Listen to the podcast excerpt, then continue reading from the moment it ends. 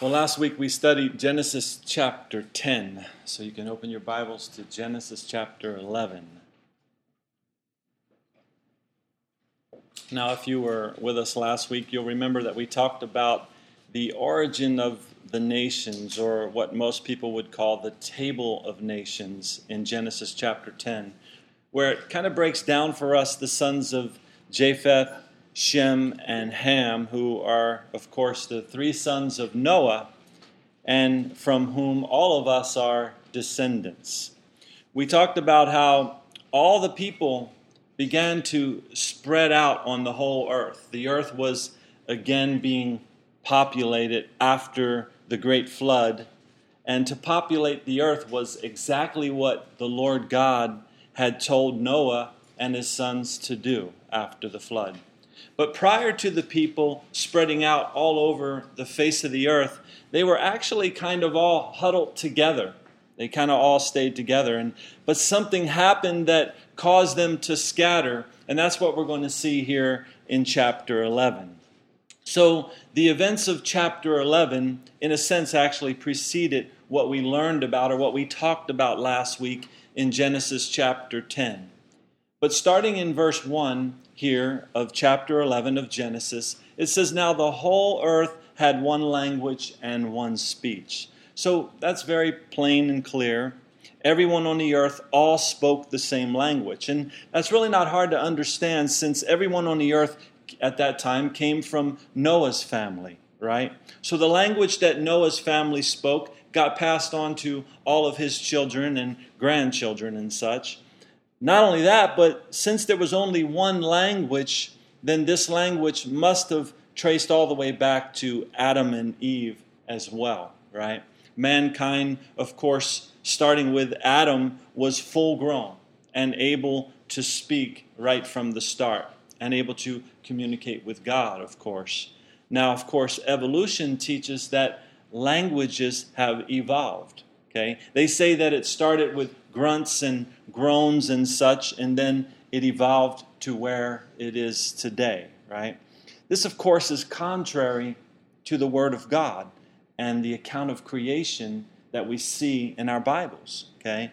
Now, some folks may ask, well, what was the language? What was the original language? What did they speak? Well, the Word of God does not really tell us that. It's silent on that. We are just simply told that the whole earth had one language and one speech at this point in time. And then verse 2 continues and says, And it came to pass as they journeyed from the east that they found a plain in the land of Shinar, and they dwelt there. So again, think about this. This is amazing. But this is all the people of the earth traveling together. How many people were there on the earth at this point in time? Well, that would be difficult to really calculate, but the number of years that it has been since Noah's family got off the ark is about 339 years up till this point here. Noah was 600 years old at the time of the flood. Uh, and they were on the ark for about a year, and that makes Noah 601, possibly 602, right?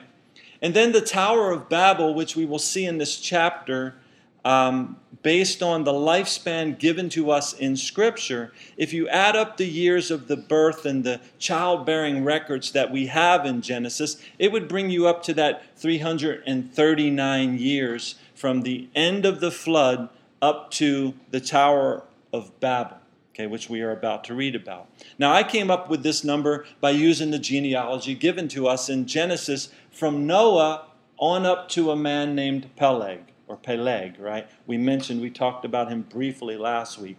But the Bible says that in the days of Peleg, the earth was divided. Okay? So, in other words, it was during Peleg's lifetime that the people were scattered based upon their new languages. And again, I'm ahead of myself here, but we'll see in this chapter, chapter 11, that people were divided up by languages. But this man Peleg lived 239 years, and we're not given an exact time as to when in his life the earth was divided by languages, but it was somewhere within that 339 years after the flood that this took place. But the point that I really want to make to you here, the reason that I'm bringing all of this up to you ahead of time is that in that 339 years after the flood, the population of the earth had probably grown quite substantially. And now these people are settling in Shinar. Some have estimated as much as 900,000 people could have been on the earth by this time in that 339 years of having children, having children, having children, right? But again, we're really not given a number here. But here in verse 2, they come to this nice flat, flat spot and they decide to settle down there and begin to build. And we will soon see that they headed in the wrong direction with their lives, with their choices in doing what they were doing here. Because verse 3 goes on to tell us Then they said to one another, Come, let us make bricks and bake them thoroughly. They had brick for stone, and they had asphalt for mortar. Now, look, these were not dumb cavemen people that grunted and groaned, right? As evolution would have you believe our ancestors are. These were intelligent human beings created in the image of God, just like we are today. And they figured out how to make and bake bricks by drying them in the sun. And then they would use the asphalt or tar, if you will, that pulled naturally in these lakes in the Middle East and still does. The asphalt substance is also called bitumen, right? And Webster's dictionary defines bitumen as such an asphalt of Asia Minor, used in ancient times as a cement and mortar, various mixtures of hydrocarbons and their non metallic derivatives that occur naturally or are, or are obtained as residues after heat refining. Okay, they're natural substances such as petroleum you can get this out of, right? So they had this stuff. They had a bunch of this stuff, right? This bitumen. And they figured out how to use it. And they figured out how to build. And verse 4 says, And they said, Come, let us build ourselves a city and a tower whose top is in the heavens. Let us make a name for ourselves, lest we be scattered abroad over the face of the whole earth. So, what they wanted here is not what God wanted for them, right? But here we see, again, they're headed in the wrong direction. This is what you call humanism at its best, right? Do you see what they said there? They said, Let us make a name for ourselves. Think about that with some emphasis. Let us make a name for ourselves, okay? It was all about them. Now, I want to give you another definition here from the dictionary. And it's the definition of the word I just mentioned humanism. Okay? And I want you to listen to this definition care, uh, carefully. Humanism. It's an outlook or system of, of thought attaching prime importance to human rather than divine or supernatural matters. Humanist beliefs stress the potential value and goodness of human beings. Humanism emphasizes common human needs and seeks solely rational ways of solving human, human problems. Now, why am I stressing this definition to you so much here? Why am I bringing up? Because this is the direction that they were quickly headed in, okay? And this is the way of the world in which we live in today, this world system prime importance or special attention is placed on human matters rather than prime importance being placed on spiritual matters. And we fix our eyes on ourselves more than we do on our God, our Creator. And the world is full today of humanistic thought and actions. When you have a, a school of thought that thinks first about how mankind can solve problems on their own and have solutions apart from God, this is humanism. And we love today to lift up other people and place men and women on pedestals, right? We praise the humanitarians of today and we idolize people based on their positions. But this is not the way of the Lord, if you think it through. This is not how God desires for us to live. He wants us to instead place Him in the highest position in everything. But with humanism, God is secondary. Man, male and female, are primary. Humanism teaches us that mankind has its own goodness. We can take care of ourselves, and God can be on the sideline. No, thank you, God. We don't need you yet. Don't call us, God. We'll call you when we need you. That's the society we live in. That's the world. Okay?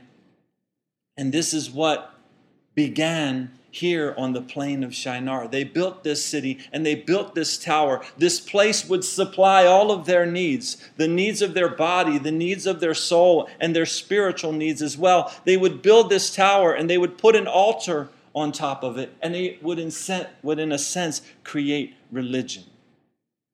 Okay? And, and it was a religion that was apart from a relationship with God. That's what God wanted with mankind from the very beginning in the Garden of Eden.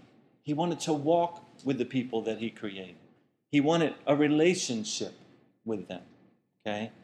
Mankind would begin to go, though, here in their own direction again. And it would only take them around 340 years or so after the flood to go their own way and to go apart from a personal relationship with God and seeking Him.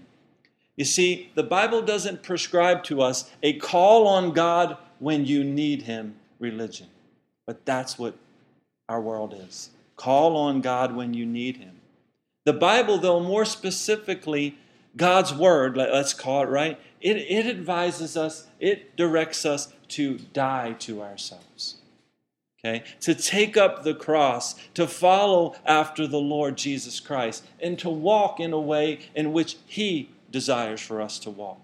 Our Lord God didn't come to make a name for himself. Instead, he made himself of no reputation, the Bible says in Philippians chapter 2.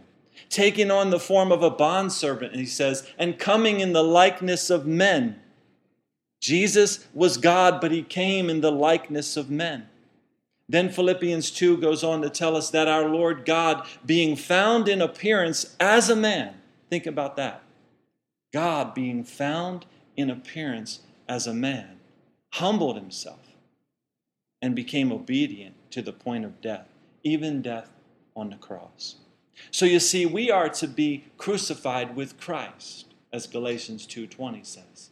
I've been crucified with Christ. I no longer live. It's Christ that lives in me, right?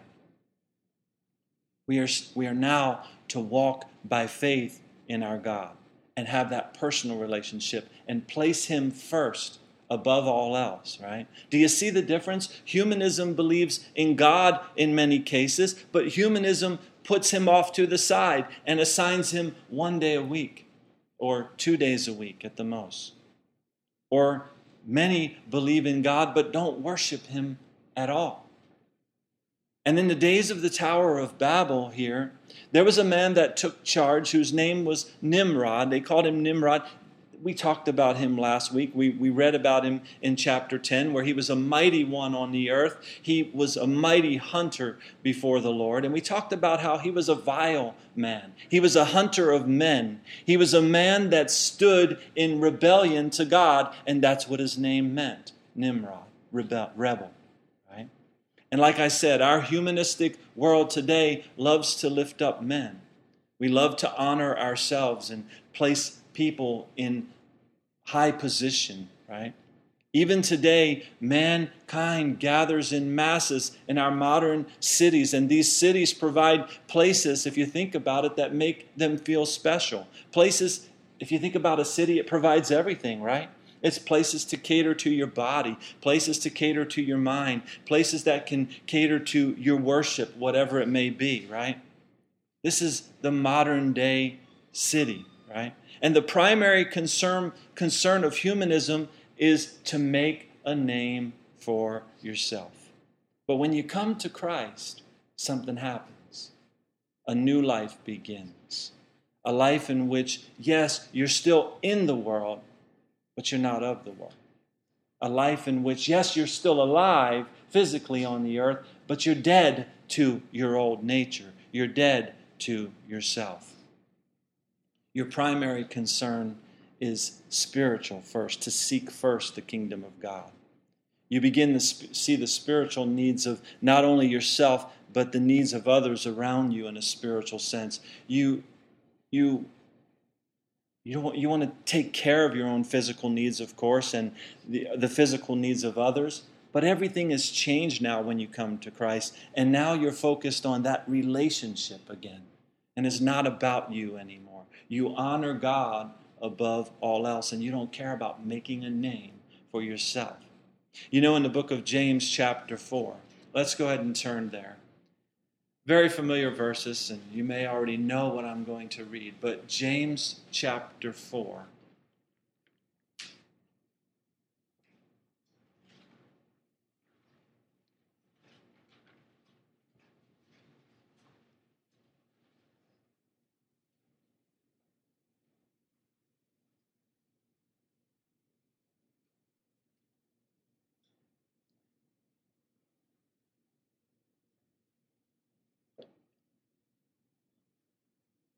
James chapter 4, and we're going to look down at verse 13. It says, Come now, you who say, Today or tomorrow we will go to such and such city and spend a year there, buy and sell and make a profit. So, what we're seeing there is humanism, right? God is left out of the plans.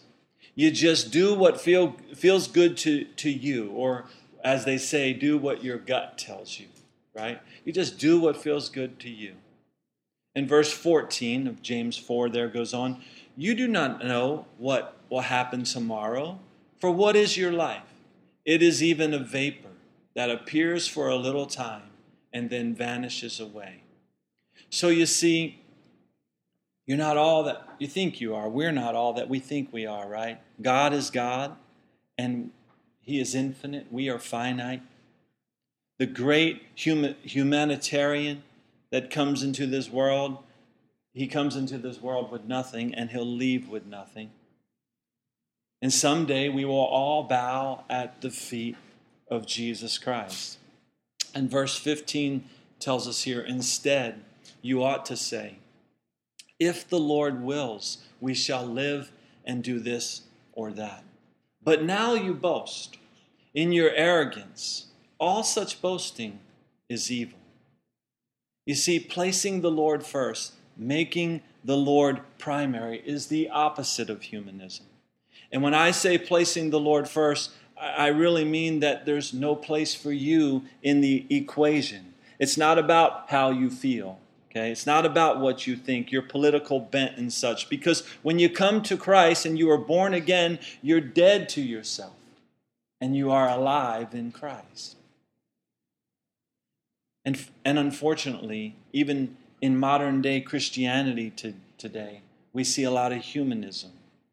If you look at our mega churches that try to provide something for everyone, a way for everybody to feel good about themselves and to have everything they need. But it's not about making a name for ourselves as they did at the Tower of Babel. And what was the Lord's response to what they were doing? Let's turn back to Genesis chapter 11.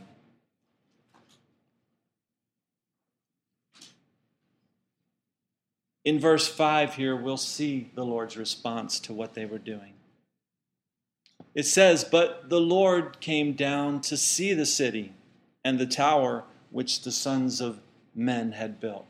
Now, as I was studying for this, it just struck me that we see here that the eyes of the Lord are on the things of the earth. You think He doesn't know what's going on in our world today? Do you think that He turns a blind eye to everything that's happening? The abortions and all kind, all the immorality of our day? Do you think that we'll escape the judgment of all of this? No, he knows all and he sees all. And in the case of the Tower of Babel, he had to put a stop to what they were doing. And verse 6 tells us, And the Lord said, Indeed, the people are one, and they all have one language. And this is what they begin to do. Now, nothing that they propose to do will be withheld from them. So the Lord God realizes that early civilization was headed for destruction. But even as I say that it was headed for, well, I meant to say it was headed for a quick destruction, right? But keep in mind, though, it really wasn't all that quick. It took some years to build the Tower of Babel. It took some years to build this city. It wasn't built in a day. And we're not told here how long it was before the Lord intervened. It may have been a couple of hundred years. And when you put that into perspective, you realize that our nation, the United States, is only around 239 years old. And we can't think that God isn't looking upon it and seeing what is happening over this period of time. And something else I take to heart here from verse 6 is that mankind really can do whatever they set their mind to do. Mankind has built great cities, great towers all over the world. And when our towers come crashing down, we fill the churches again. And we seek God again when what we build crumbles, right? And this is not necessarily wrong, of course, to, to build, but not obeying God above all else is definitely wrong. Not first seeking God, like we read about in James, and saying, Lord, if it's your will, this is what we'll do. This is how we'll build. This is how we'll grow. If it's your will, Lord. But seeking Him is the key. But the Lord God says in verse 7 Come, let us go down and there confuse their language, that they may not understand one another's speech. So, God, who is one God, as God the Father, God the Son, and God the Holy Spirit, says, Let us go down and there confuse their language. This is what God did about their ignorance of Him or their ignoring of Him, right? And verse 8 tells us that He scattered them abroad from there over the face of all the earth, and they ceased building the city. Therefore, its name is called Babel, because there the Lord confused the language of all the earth, and from there the Lord scattered them abroad over the face of all the earth. So they couldn't understand each other anymore. And the earth was divided up. And that's what we talked about last week. They scattered out to all the different lands, and we studied of the, the, sons of Japheth and the sons of Shem and the sons of Ham and who they were and where they settled and all of that kind of stuff. Right? But for the most part, they continue to ignore God but God knew this about man, didn't he? he? He knows this about him. If you look back for a moment, chapter 6, go ahead and flip back to chapter 6 briefly.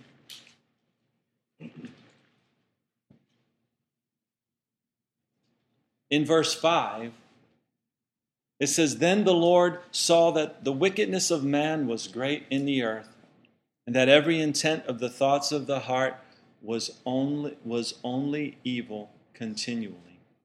So God knows this fact about mankind. And that didn't change after the flood. Wickedness, even till this day, continues to increase and increase, doesn't it? Don't we get shocked by the things we hear in the news now? The things that are happening that are just wicked. And you think, how did we ever come to this? Right? But this does not mean that there's not good in the world today as well, right? But the good that is in the world is from God, and it must be recognized as such. Humanitarian acts of kindness are good things, but we as mankind must acknowledge God in everything we do, and praise God, and thank God, and give God the glory in everything that we do. We must not support works of evil either. And we must recognize both the good and the evil and shun the evil and strive toward the good. But again, it all starts with the Lord God always being our focal point, always being the center of it all. Everything we do, every work we do, when we go out and we make a living, on whatever we do, it has to be placing Him first and above all else, and then passing that on to our children. Right? And, and back in chapter 11 of Genesis, the people of the world quickly turned their backs on God and, and being uh, reliant upon God, and they instead became very self reliant. And we must check ourselves today as to where we are as individuals. Is it all about us? Is the way we live predicated upon making a name for ourselves? Do we live to feel good about ourselves as people or as people groups? Or are we dead to that kind of life and are we becoming more and more like Christ? And it's just popping into my mind now as I think about the early church. And I think about how the early church, how they were effective when they were scattered, when they were persecuted, and the gospel began to spread. It wasn't about just always huddling together and always building and building and building and building. That's why I'm, I'm really not big on building a church and building a place where we can all gather and we can all go get other people to keep gathering and keep gathering till we keep building up and up and out and out and building and building and building. It's really what we're seeing with the Tower of Babel, right? Instead, the body of Christ and we as individuals need to go out, scatter in a sense. I'm not saying not gather together because we should gather together like this, but I'm saying we need to infect the world around us by spreading out and spreading the gospel, taking it to our places of work and to our neighborhoods, and sharing the truth about God, about Jesus with people. Because when we huddle together, there's not much good that can come out of that. Yeah, maybe we feel good about ourselves, and maybe our emotional needs are being met, but the world's not being changed. The world's not being impacted, right? And now in verse 10 of chapter 11, we will see that the Word of God will begin to focus on one particular people group, and that's the genealogy of Shem, okay, that we talked about last week. This will be the people that will, in a sense, call upon the name of the Lord. They will be his chosen people, far from a perfect people. But we will be able to learn what God desires us to learn in this life now as we explore the lives of these people. The line of Shem is, of course, the Semitic people, as we talked about last week. The chosen people, the children of Israel, the Jews. Okay, and that's not the only Semitic people, but I'm saying this is the focal point of where we'll go now in the Word of God. We will see that they are often a defiant. They were often a defiant people. They were often a self reliant people. We will see that they commit good works, and we will see that they commit bad works as we go through the Bible. The Bible doesn't hide any of that, doesn't hide the sin of the people. Okay? They will call on God and they will often ignore God as we study through the Bible. But again, we can learn from what we read and what we study in the Old Testament. In Romans chapter 15, verse 4, the Apostle Paul said, whatever things were written before. So, in other words, he was speaking of these Old Testament writings that we're going to study for. He said, whatever things were written before were written for our learning, that we, through the patience and comfort of the Scriptures, might have hope. So that's why it's important that we study it. Because through the patience and the comfort of the scriptures, we find hope. Because we see what people did and what they shouldn't have done, and what they should have done, much like we see with the Tower of Babel, and much like we can look at our world today and still see that people go in this direction even still today, right? So as we, we begin to look at the people of Shem in the Old Testament, we can learn patience and we can be comforted in the fact that we do have hope. Just as the children of Israel passed through the wilderness, as we will see, we too are just passing through this life. And just as they had a promised land, there's a promised land for us as well.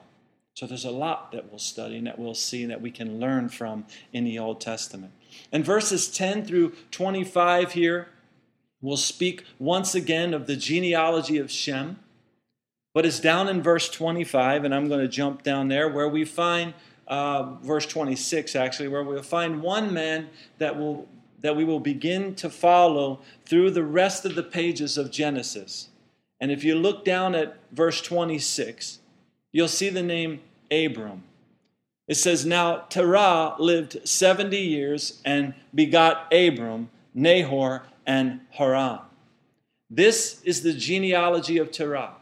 Terah begot Abram, Nahor, and Haran. Haran begot Lot. And Haran died before his father, Terah, in his native land in Ur of the Chaldeans. So Abraham, or Abram as we see him here, had a brother who died and left a child behind named Lot. Then Abram, verse 29, and Nahor took wives. The name of Abram's wife was Sarai, and the name of Nahor's wife, Milcah, and the daughter, the daughter of Haran, the father of Milcah, and the father of Iscah. But Sarai was barren, she had no child. And verse 30 there about Sarai, or Sarah, right? Being barren, we'll learn much about that as we study on and we continue to go through Genesis. And verse 31 And Terah took his son Abram and his grandson Lot, the son of Haran, and his daughter in law Sarai, and his son Abram's wife, and they went out with them from the Ur of the Chaldeans to go to the land of Canaan. And they came to Haran and dwelt there. So the days of Terah were 205 years, and Terah died in Haran. So again, this is the people. You see the shift here? Now there's a shift, and we're going to begin to study about one people. We talked about all the people. We talked about Japheth's sons last week and Ham's sons, but now we're going to focus in on Shem's line. Okay? And fast forwarding a few thousand years, we're all a part of the people of God through faith in Jesus Christ, right? And we today can learn from the scriptures that we've seen here that we are to be a people that are reliant upon God, uh, not a people that ignores God. Not a people that tries to make a name for ourselves and we become humanistic or we look like the world and we become just like the world. Right? We're not supposed to be that we are here to do good works. Yes, we are here to tell people of the love of God, but we are to be a holy people, a separate people. Come out of the world, a set apart people, that is, right? And we must shine in this dark world. We must live like Christ lived, being dead to our fleshly nature, but very much alive spiritually, because Christ is alive in us. So there's so much to learn and so much to grow in, but we know today that we can cast all of our cares upon the Lord. We can fall completely into his arms of grace, and that's what he wants us to do. He doesn't want us to march to the beat of our own drum. We must not build our lives without the Lord, build our cities, build our family, build everything, and then just acknowledge God once in a while. No, we must seek first the kingdom of God and his righteousness. Okay? We must seek his will for our lives above all else. And this is what we see they didn't do. That's why I said at the Tower of Babel, they headed in the wrong direction. And it didn't take long. Even if it was 339 years, that's not long. And how many years it's been for how has it been for this country, for this nation that we live in? 239 years since we've been in existence and how quickly we're going the wrong way away from God. But yet, there's a people within this nation that are the people of God. And that's us. And that's many others that are fellowshipping throughout our country as well. But the people of God can't blend in, they can't become humanistic and look like the rest of the world. There's no way you shine if you do. There's no way the gospel gets spread if you do. The gospel only gets spread when we scatter, in a sense. and we take it out to the people around us, and we begin to live in a different way. How does all this take place? Well, we know that it's the work of the Lord within us. And we study His Word, we come, we gather like this, we hear this. What do we do? Do we just close up the Bibles and and, and, and just go our way and just go back to our lives? Or do we allow the Word of God as we read it and as we study it to be the living Word that it is and that it changes us to a, to a point where we, we do something different? We live differently. And we, we check ourselves and we say, Am I accepting the world? Have I accepted the world? What about the world am I accepting? What am I allowing into my mind? What am I allowing my eyes to see? What am I allowing my ears to hear? Is this pleasing to you, God? And in every aspect of life, I can't name it all, but every aspect of our lives, is it pleasing to God? Or are we just going about our own way and building our own city and building our own towers and making a name for ourselves? That's not what the Lord wants for us, and it's not what He'll have for us. And, and again, as we go through the Old Testament, we'll see that we'll see the mistakes of people but we'll see the corrections of God. That's why the Word of God is profitable to us for instruction in righteousness, for correction, right? For rebuke at times. And the Word of God doesn't always set well with us, does it? Doesn't always make us uh, feel cozy, right? It challenges us sometimes to do something different and to live in a different way. Let's pray. Heavenly Father, again we thank you for your holy word. God, we thank you for allowing us to come together as believers in your name. Lord, this is a special time, Lord, not because of where it is or because of who we are, but because of who you are, Lord. That we can come and gather as a people that are focused on growing in the knowledge of you, and each one of us in this room is at a different place. We're fearfully and wonderfully made, and you're doing a work within each one of our hearts and minds, Lord, that we can't see about each other. But we acknowledge you today, God. We acknowledge you in our lives, in our work, and in our families, Lord, and in everything about our lives. We acknowledge you. And God, we thank you that you are faithful. Even when we're not, you have remained faithful. But Lord, I pray that we will increase, that we will have an ever increasing faith, and that we will walk by that faith. And that we will live in a manner, Lord, that shows that we are not making a name for ourselves, but we are glorifying your name. We are lifting up your name in this earth. Let your spirit rule and reign in our lives and work within our hearts and minds. And again, Lord, we thank you for this time. In Jesus' name.